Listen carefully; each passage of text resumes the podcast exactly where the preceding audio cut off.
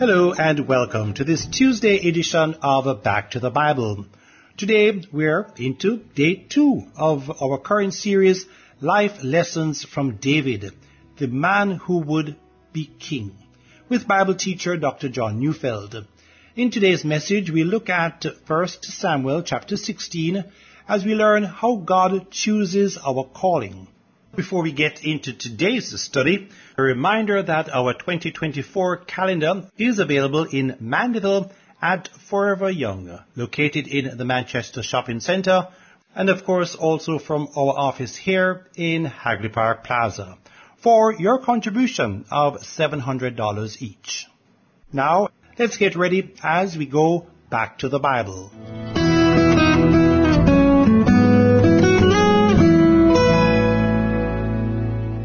One of the things Christians often struggle with is the will of God.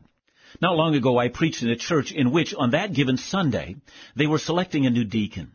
The church had approved a group of people, placed their names in a bag, and then one of the leaders put his hand in the bag, pulled out a name at random, and then announced, the Lord has chosen, and then he read the name on the paper.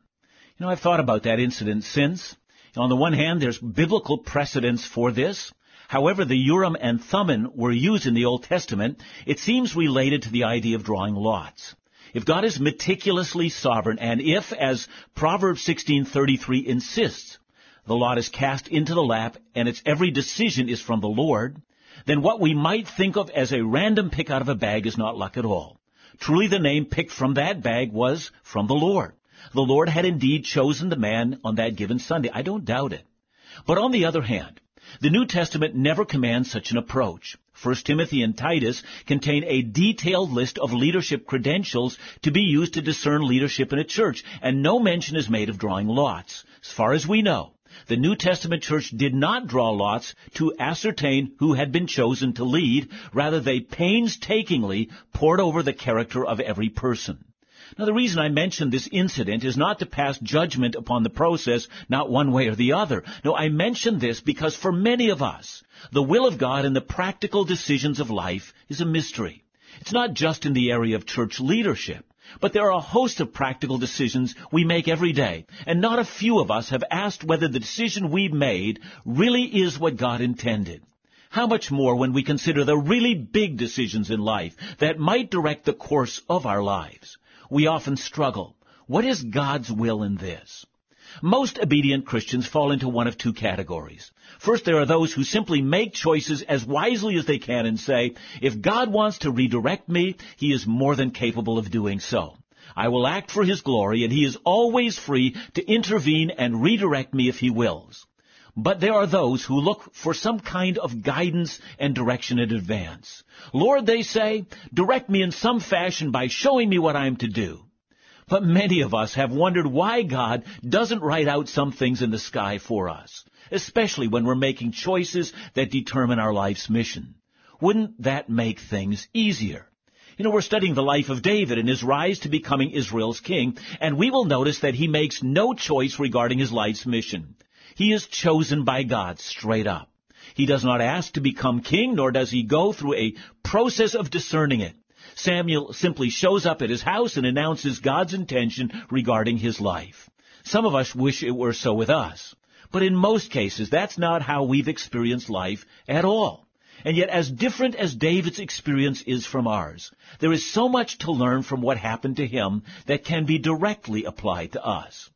We're studying 1 Samuel 14 to 31 and tracing David's rise to the kingship and asking ourselves, what are the principles in his life that can be applied to those of us who want to live a life of significance? We want our lives to count. I believe that David's rise to the kingdom has something to say to us who seek to discover God's blueprint for our lives. Today, let's discover David's call. Like Abraham, Moses, Isaiah, Jeremiah, or John the Baptist, David had a very specific call from God. Let's read 1 Samuel 16 verse 1. The Lord said to Samuel, How long will you grieve over Saul since I have rejected him from being king over Israel? Fill your horn with oil and go. I will send you to Jesse the Bethlehemite, for I have provided for myself a king among his sons. Now, as we have noticed, David had no part in the horrible tragic turn of direction in Saul's life. But what Saul did and chose and how he disobeyed God would affect David greatly. Because of Saul's refusal to obey God fully, God had rejected him. Before Samuel sets out to look for Saul's replacement, he grieves. Samuel clearly loves Saul, and his turn of events brings an emotional response in him. But in his deep grief, God would remind him not to become paralyzed. He must act for the glory of God and the good of Israel. The time had come for a new king to be chosen. And although Samuel has no idea who that might be, God has already chosen his man. It is David. But neither Samuel nor David knows God's intention. In some ways, we can apply that to our lives. Proverbs 16 verse 9 says, The mind of man plans his ways, but the Lord directs his steps. If you and I think about that for a moment, we should be able to see that God is able to change and direct the course of our lives at any moment. And that was about to happen to David. He's the youngest in the family, and as we will see, that places him outside the most important family functions in his home. But God has plans for him. And so, at God's direction, Samuel is told to visit Bethlehem. And in specific, he is to go to the house of a man named Jesse. And those of us who know our Bible well will recognize that Jesse is the grandson of the very famous Ruth and Boaz from the book of Ruth. Their righteous example in Israel's dark ages no doubt has transformed the lives of the people in Bethlehem. Their example would have also left a godly legacy in their family, and Jesse inherits what they left behind. Perhaps Samuel knew of Jesse. It seems likely, for he does not ask the Lord who Jesse is. But on the other hand, if he knew Jesse, he did not know his family, for he seems unaware of how many children Jesse has or what they look like.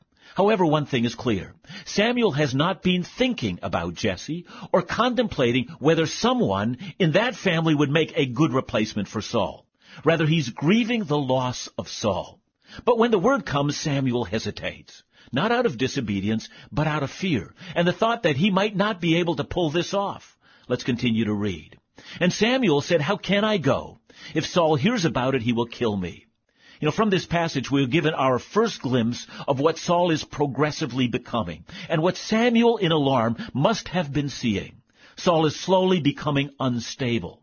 In the future, he will attempt to kill anyone who stands in the way of his kingship in the future, and we will read about that in chapter 22, in a city between Jerusalem and Gibeah. It's a small town called Nob. Saul will murder all of its priests because they gave David bread when he came by. Saul will become not only irrational, he will become a despot that Israel fears. He will become homicidal. Those days have not yet come, but Samuel knows that Saul is becoming a dangerous man. So let's read verses 2 and 3. And the Lord said, Take a heifer with you and say, I have come to sacrifice to the Lord. And invite Jesse to the sacrifice, and I will show you what you shall do. And you shall anoint for me him whom I declare for you. And some have been troubled by this, that God is telling Samuel to travel to Bethlehem with false motives. But Samuel's not lying. He is, however, concealing his true purpose. Remember that Samuel is a Levitical judge, and as such, he is authorized by the law of Moses to offer a sacrificial animal in any city to atone for an unsolved murder in that region. There may have been such a case in Bethlehem, we're not told, but clearly he is going to perform this action as a part of his duties as both a prophet and a priest. No one would be suspicious. But for some reason, we don't know why, his coming raises concerns. Verse 4 says, The elders of the city came out to meet him trembling and saying, Do you come peaceably? We're not told why they're concerned, and if I'm right, and there was an unsolved murder in Bethlehem, and remember, Bethlehem at that time would have been a tiny little town, it may have been likely that someone knew something, and they might have been concerned that the prophet would announce their sins. Perhaps since in the last chapter, Samuel himself put Agag, the king of the Amalekites, to death, and loudly announced God's displeasure with Saul, that these citizens of Bethlehem wondered if the prophet would announce God's displeasure with them. And so as Samuel came, they no doubt wondered why this national figure was coming to their small town. Of course, Samuel is not there to investigate a local crime or to speak to the elders of the town. He's there to find the next king of Israel, but no one knows. And so Samuel assures them all is fine. A ceremony is invoked and animals are sacrificed and Jesse and his sons, with the exception of David, who is left in the field to care for the sheep, are consecrated. That is, they make themselves ritually clean for the sacrifice that the great prophet will offer in the city. What happens next might seem confusing. Samuel calls all of Jesse's sons to stand before him. Does Jesse know what Samuel is up to? Well, probably not. But all seven sons are presented to Samuel in order of their birth. This would have been customary, since the oldest would inherit the major portion of his father's estate, and the remaining sons would divide up what was left over. The birth order is the order of significance in the family.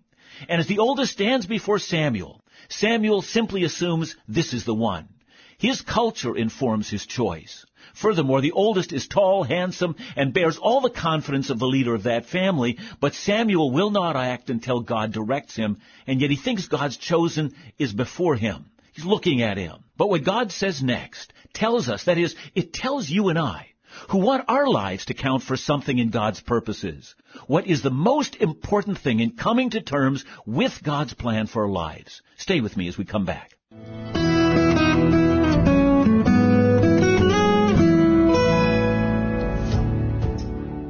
This is Back to the Bible, Bible teaching you can trust. Well, believe it or not, the year is fast coming to a close, and we here at Back to the Bible couldn't be more grateful for the encouragement, prayers, and support we've received from so many gracious ministry friends across the island and indeed around the world. And I'm so looking forward to what God has in store for us in 2024. Oh, me too, Nigel. Because God's Word really does ignite hearts and change lives. And that's what we're all about here at Back to the Bible. But friends, we depend on your generous giving to keep this Bible teaching ministry thriving. That's right. As a donor supported ministry, we rely on the generosity of listeners like you to keep us on air and online, especially as we come to the end of another year. So friends, we need your help, and now's the time. Please consider joining our efforts here in Jamaica as a faith partner. Your gift of any amount will have a huge impact. So prayerfully decide what you might give. Donations can be made via online bank transfer or in-bank deposit our account is with the Halfway Tree branch of the Bank of Nova Scotia. Current account number 428310. That's current account number 428310 at the Halfway Tree branch of Scotia Bank and it's a business account in the name of Back to the Bible. Checks can be sent to us via mail to Back to the Bible, Box 123, Kingston 10, Jamaica. Please make checks payable to Back to the Bible. And of course, you can always come by our office in Hagley Park Plaza to drop off your donation or make your contribution via our point of sale machine with your credit or debit card. Now, as we prepare to get back to the Bible, you know, at some point we all have struggled to make sense of what God's will is for each of our own lives.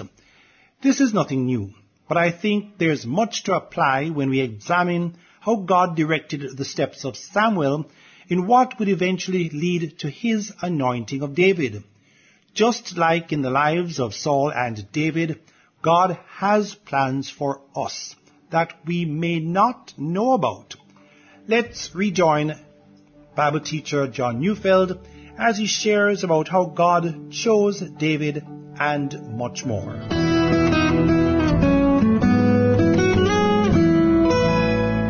God tells Samuel not that Eliab, the oldest of Jesse's sons, is not the one.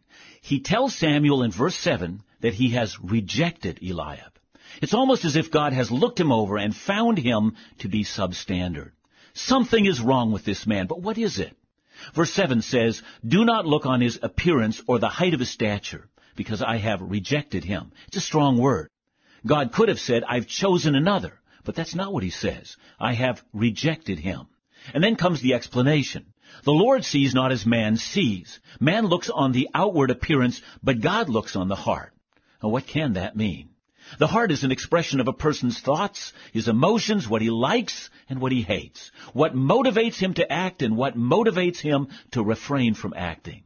And in that internal place where Eliab's decision-making process was formed, in the place where his affections, where his loves and hates were nurtured, God saw him and rejected him. We see these attitudes later in 1 Samuel 17 when Goliath was mocking the armies of God. Eliab not only takes no action and fails to take any leadership, but he also becomes furious with David. David encourages someone to take action. Eliab is furious with his kid brother and accuses him of presumption and having an evil heart and having poor motives. Eliab plays it safe. Eliab finds strong faith offensive. Eliab fails to see what God is doing in his younger brother's life. Eliab is ready to condemn someone of strong faith. He is no man of faith or confidence in his God. He sees only what's before him, not the purposes of God. Remember, we have said that there are life lessons to be learned from David. Unlike David, we probably won't have a Samuel-like prophet showing up with anointing oil and announcing God's intention for our lives, but like David, God is searching our heart, looking into the issues of our heart. And therefore our greatest task is not to find out what God wants us to do for the course of a lifetime. But our greatest task is to develop a heart after God, to believe in the might and the power of God. Years later, David would write in Psalm 20 verses 7 to 8, some trust in chariots and some in horses, but we trust in the name of the Lord our God. They, that is, those who trust in chariots and horses, will collapse and fall, but we rise and stand upright. Now, at this time, we do not yet see how David had nurtured the kind of heart that confidently trusted in his God, and how it was that he was not threatened by the circumstances, but rather was overwhelmed by the greatness and might of his God. We do know that already on one occasion while keeping his father's sheep, he had been confronted by a bear and on another occasion by a lion, and on both occasions he had killed a savage predator. It would seem his confidence was in his God. And that's the issue. Rather than worrying about how we can make a mark in life, or build some kind of a great legacy for ourselves, or by wringing our hands and wondering what God's perfect plan in our lives might be. When we first meet David, we meet a young man who in his heart had nurtured a strong confidence in his God. And so as Jesse's seven sons pass before Samuel, on each occasion the word of the Lord comes to Samuel, not him. And at last, at least so it would seem, all of Jesse's sons have passed by. But Samuel is not deterred. In verse 11, he simply asks, are all your sons here? And with that, Samuel learns of one more, David, out taking care of chores while the rest of them meet with a prophet. He is insignificant. He is not important. And here now is the second lesson. Remember the first, developing a heart after God is far more important than finding your assignment from God and accomplishing something great. The second lesson is simple. Even if you're excluded from important functions, God's plan for your life will not fail. Paul reminds us in Ephesians 1 verse 11 that God works all things in accordance to the counsel of His will. The best way to understand that sentence is to think that every event in some sense is directed by God. We do well to trust in God rather than to wring our hands that we have been missed by God's plans because of bad timing or someone has excluded us or poor decision making at the wrong time. You know, confidence in God is just better than anything else. Now most of us know what happens next. Samuel makes it clear that he will not sit down, that is, he will not eat until the last of Jesse's sons is brought in from the field. And so because of what must have been the awkwardness of it, they quickly send for David and he's brought in. According to 1 Samuel 16 verse 12, we get our first physical description of David. He's ruddy, perhaps his hair is, has a reddish tint to it. He has beautiful eyes, it says, and he's handsome. And all of this, as we have already learned, is incidental. God is looking at the heart. And immediately God speaks to Samuel. Verse 12, Arise, anoint him, for this is he. This is the man who has a holy destiny. And this is where the account is not clear. Does Samuel do this thing in front of everyone else? I mean, I assume he does. And do they understand what he's doing? Do they know that this is a symbol of God's call upon their brother's life to become the king of Israel? I suspect they don't know. But I do suspect they know that God has given their brother an extraordinary calling. Perhaps he will be a prophet like Samuel was. And with that we're told that the Spirit of the Lord rushed on David. To all who carefully read 1 Samuel, this sounds eerily familiar. Back in chapter 10, Samuel has gone out to meet the then young Saul, and he is directed by God even as he was directed by God here. Samuel pours a flask of oil on Saul's head, and with that, Samuel tells Saul that the Spirit of the Lord will rush on you, and you will begin to prophesy, and you will be turned into another man. And if you know the story, that's precisely what happened. 1 Samuel 10 says that God gave Saul another heart. In that case, it doesn't mean that Saul was converted, only that God confirms in his heart that he has a calling from God to deliver Israel from their enemies as his anointed chosen vessel. And when Samuel anoints David, the same thing that happened to Saul happens to David. God's Spirit rushed on David, setting him aside as God's deliverer from the hand of Israel's enemies and empowering him to be king. And because the two accounts of the anointing of Saul and that of David are so similar, we might well ask what it means. After all, Saul is rejected by God and David will end his life on a high note, trusting in his God all the way to the end. So we have noticed the things to be learned from the choosing of David.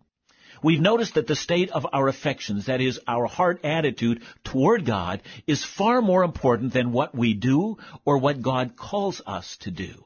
Second, we notice that God will call us even when everyone else may dismiss us. But the third lesson is the most important one. You may follow God's calling for your life to your own ruin if your heart is not set on God. There has been many a man or a woman who has heard a call from God to be a missionary, a pastor, a deacon, or an elder, and who has ended their life in disaster. The similarity between Saul and David is striking. Both men received the same calling. Both men failed at times, but the difference between the two men could not have been greater. David was passionate about God, and Saul, well, he was not. And that is at the very heart of anyone who wants their lives to matter. The key is not whether you preach to thousands or lead a great movement or everyone speaks well of you. The key is whether your heart takes delight in your God, whether you find in Christ and in Christ alone your treasure chest of holy joy. That separates those who end well to those who end poorly. David will find this tested over and over again. For his road to the throne of Israel was not a straight line. His calling will involve suffering and it will call, involve misery. But he will not let go of his God. Do you want your life to matter? Then stop trying to do something great and instead find your satisfaction in the one who is truly great, the only great one who is the Lord your God. Heavenly Father, may it be said of us when we are done with our journey on earth, he or she was a man or a woman after the heart of God. In Jesus' precious name we pray. Amen.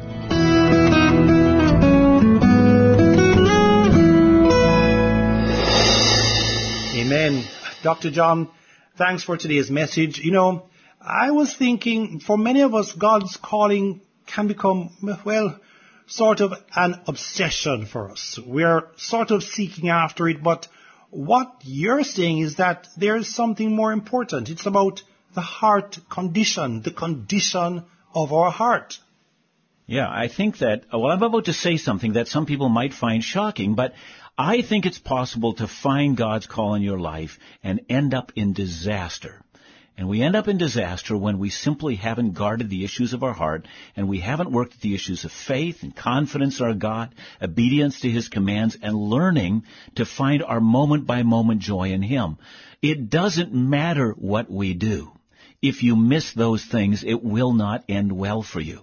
So I think we need to put the emphasis where the Bible puts the emphasis. Uh, David is known as a man after the heart of God, not first as a king, and and we should be known as that as well. So I think uh, you and I can take heart even when we may not be absolutely sure of what God wants us to do. We can be absolutely sure that God wants us to know Him. Make that your priority. Well, I don't know about you, but this familiar story that we have probably all read more than once has certainly come to life today. Not just in what we have learned about the context of David being chosen at that particular time in Israel, but what this story in fact teaches us about following God. No matter who we are, where we're from or what we're currently facing. And what an inspiring look at this young man David, who even from a young age showed the kind of character and faith that pleased God. Thanks for joining us today here on Back to the Bible, brought to you by Back to the Bible Broadcast Jamaica in partnership with listeners who give in support of this ministry. Our office is located at shop number 22, Hagley Park Plaza, Kingston 10. Our office hours are from Mondays through to Fridays from 8:30 a.m. through to 4 p.m. We can be contacted via email at backtothebibleministry at gmail.com. Our office number is 876 926 5765 and our cell and WhatsApp number is 876 337 6295. Before we go, a reminder that our 2024 calendar is available in Mandeville at Forever Young, located in the Manchester Shopping Centre, and of course also from our office here in Hagley Park Plaza, for your contribution of $700 each. We pray that today's message has been a blessing in your walk with Christ. Please join us tomorrow as we continue in our series with a lesson on having confidence in God with Bible teacher John Neufeld. That's tomorrow right here on Back to the Bible Jamaica, seeking to bring you closer to Jesus today than you were yesterday.